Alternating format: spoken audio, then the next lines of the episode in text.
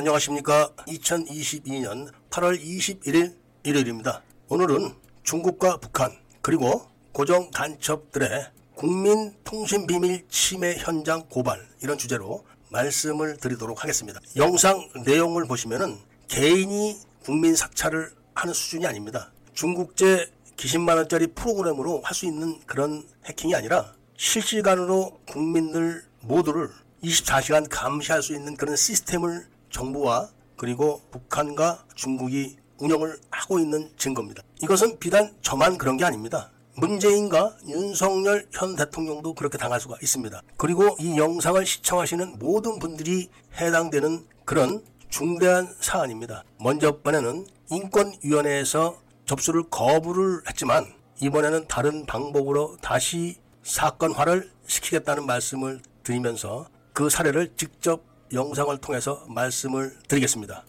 먼저 이 영상을 보시면은 화면에 댓글이 보이고 위에 댓글 아래에 답글 보기란 칸이 보일 겁니다. 그러면은 계정 소지자는 당연히 답글 보기를 클릭을 합니다. 답글 보기를 클릭을 했더니 답글 이런 화면에 똑같은 댓글이 보입니다. 똑같은 댓글이니까 아 이게 뭐가 잘못됐구나 이렇게 생각을 하면서 아래 댓글을 삭제를 합니다. 그럼 다음 화면에 보는 것처럼 아래 댓글은 삭제가 됩니다. 그러니까 모든 사람들이 아 삭제가 됐구나 이렇게 생각을 하면서 다시 앞에 메인 댓글 화면으로 갑니다. 그래서 보면은 답글 전체가 삭제가 되고 다른 댓글이 보이는 겁니다. 처음에는 아 이상하다 뭐가 잘못됐지 이런 생각을 하면서 다음 댓글을 보게 되는데 똑같이 댓글 보기가 달려 있습니다. 그러면 당연히 또 답글 보기를 클릭을 합니다. 클릭을 했더니 똑같이 댓글 보기에 똑같은 댓글이 또 달려 있는 겁니다. 그러니까 누구든지 다 무심코 똑같은 댓글 중에서 아래 댓글을 삭제하게 됩니다. 아래 댓글을 삭제하면 당연히 위에 댓글만 남게 되는 겁니다. 그러니까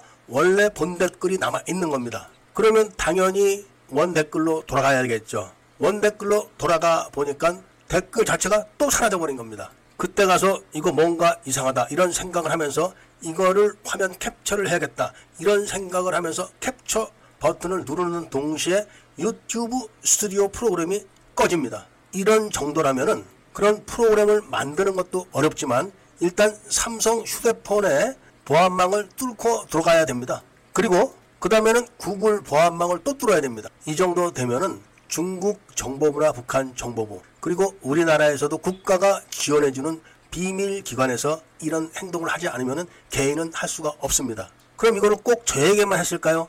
이렇게 하려면은 실시간으로 담당자가 제 휴대폰을 저하고 동시에 같이 들여다보고 있어야 되는 겁니다. 이게 바로 국민 사찰이라는 겁니다. 이거는 저만 당하는 게 아니라 이렇게 하도록 지시했던 문재인 휴대폰도 이렇게 되는 겁니다. 저는 이렇게 당하지 않기 위해서 특수한 휴대폰을 가지고 있지만 특수한 거라고 다르지 않습니다. 그리고 자기도 겁이 나니까 경호원들을 늘리고 경호원들의 일거수 일투족을 다 감시를 하면서 휴가 중인 경호원들에게 어디에 있는지까지 다 확인을 한다고 합니다. 그 다음에는 두 번째 사례를 말씀드리도록 하겠습니다.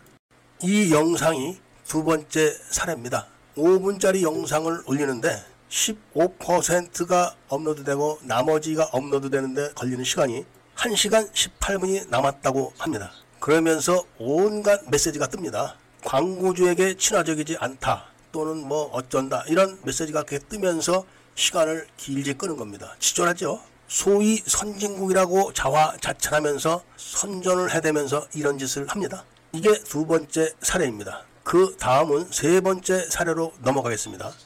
이 세 번째 영상은 휴대폰이 아닌 컴퓨터를 해킹한 겁니다. 그러니까 제 휴대폰과 컴퓨터를 실시간으로 보고 있으면서 정보 수위가 위험하다.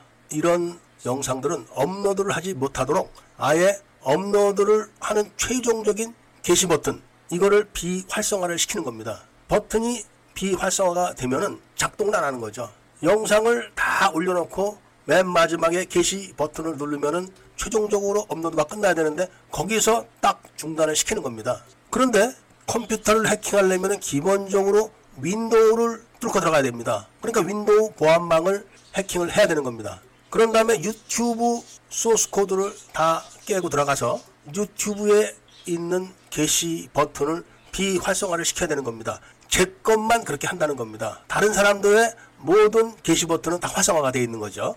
그런데 이게 저에게만 지금 당장 그렇게 하지만 다른 사람 모두에게도 그렇게 할 수가 있고 다른 사람들의 모든 컴퓨터를 컴퓨터 주인과 실시간으로 같이 들여다 볼 수 있다는 겁니다. 즉 사찰을 할 수 있다는 겁니다. 이거를 박정희 대통령 시절, 전두환 대통령 시절에 국민 사찰을 한다고 얼마나 난리를 떨었습니까? 그거에 천 배 정도를 더하는 게 바로 문재인 정부입니다. 그리고 문재인 정부가 임명을 한 모든 공직자들은 그 자리에 그대로 있기 때문에 지금 윤석열 정부에서도 그대로 답습해서 하고 있는 겁니다. 당연히 이것도 국민의 통신 비밀을 침해하는 행위입니다. 국민의 통신 비밀을 보장해야 되는 것은 헌법에 보장되어 있고 국가가 그러니까 행정부가 헌법을 수호해야 할 의무가 있기 때문에 행정부의 책임이 당연히 있는 겁니다. 이 부분에 대해서 정부에 보상을 청구를 하는 소송을 할 겁니다. 그리고 현재 확보한 증거 중에서 네 번째 통신 비밀 침해 행위를 말씀드리도록 하겠습니다. 이 네 번째 영상은 아예 검색 활동을 못하게 하고 있는 그런 통신 비밀 침해 행위입니다. 그러니까 제가 뭘 검색하는지 이것까지 다 확인을 실시간으로 하고 있는 겁니다. 그래서 노출이 되는 정보가 있으면 안 된다. 이런 판단을 하게 되면은 검색창에 있는 검색 단어 뒤에 아라비아 숫자 1을 딱 붙입니다. 그 순간 검색창에 있는 검색 자료들이 싹 다 바뀌는 겁니다. 왜냐하면은 검색 단어 뒤에 아라비아 숫자 1이 딱 바뀌었기 때문에 다른 검색어로 전환됐기 때문에 그런 겁니다. 이 정도면은 실시간으로 감시한다. 이거를 누구든지 다 아실 겁니다. 그런데 이거를 증거를 남기기가 어렵습니다. 제가 검색을 하는 모든 검색어에다 아라비아 숫자 1을 붙이는 게 아니라 노출되면은 북한이나 중국 그리고 5.18 재단 측에 불리한 그런 검색어만 딱딱 뒤에다 아라비아 숫자 1을 붙이기 때문에 미리 카메라를 들이대놓고 검색을 할 수는 없는 겁니다. 그리고 나중에 검색어에다가 아라비아 숫자 1을 붙여 있는 거를 사진을 찍어 놓는다고 해도 그거 네가 붙인 거 아니냐 이렇게 주장을 하면은 답변할 말이 없죠. 그래서 컴퓨터나 휴대폰으로 검색하기가 어려워서 스마트 TV로 검색을 시도했습니다. 여기서 딱 증거가 잡힌 겁니다. 이 영상을 보십시오. 이 영상을 보면은 검색창에 아라비아 숫자가 1111 계속 붙는 거를 보실 수가 있을 겁니다. 동영상입니다. 그러니까 아예 검색어를 입력 못하게 저렇게 해놓은 겁니다. 이런 네 가지 방법이 저에게 증거로 확보가 된 겁니다. 물론 노출을 억제해서 많은 사람들에게 정보가 유통되지 못하도록 방해하는 것은 틀림이 없지만 그것까지 증거를 잡기는 어렵습니다. 그런데 그런 사례는 다른 사람들에게도 많이 이야기가 나오고 있기 때문에 제가 직접 증거를 잡을 필요는 없다고 봅니다. 이상과 같이 네 가지 유형으로 국민 개개인의 사생활을 사찰을 하고 감시를 하고 간섭을 하는 게 물증이 확보됐습니다. 이것은 당연히 정부의 책임이 제일 크고 그 다음에 윈도우 소유 회사인 마이크로소프트사나 구글 사주가 모르고 있는지 또는 알면서 협조했는지는 나중에 조사를 별도로 해야 될 그런 사안이라고 봅니다. 오늘은 이런 네 가지 사례로 국민들의 사생활을 감시를 하고 사찰을 하고 간섭을 하는 한국 정부의 행태를 말씀드리면서 오늘 이야기를 마치고자 합니다. 반드시 소송을 통해서 흑백을 가리도록 하겠습니다.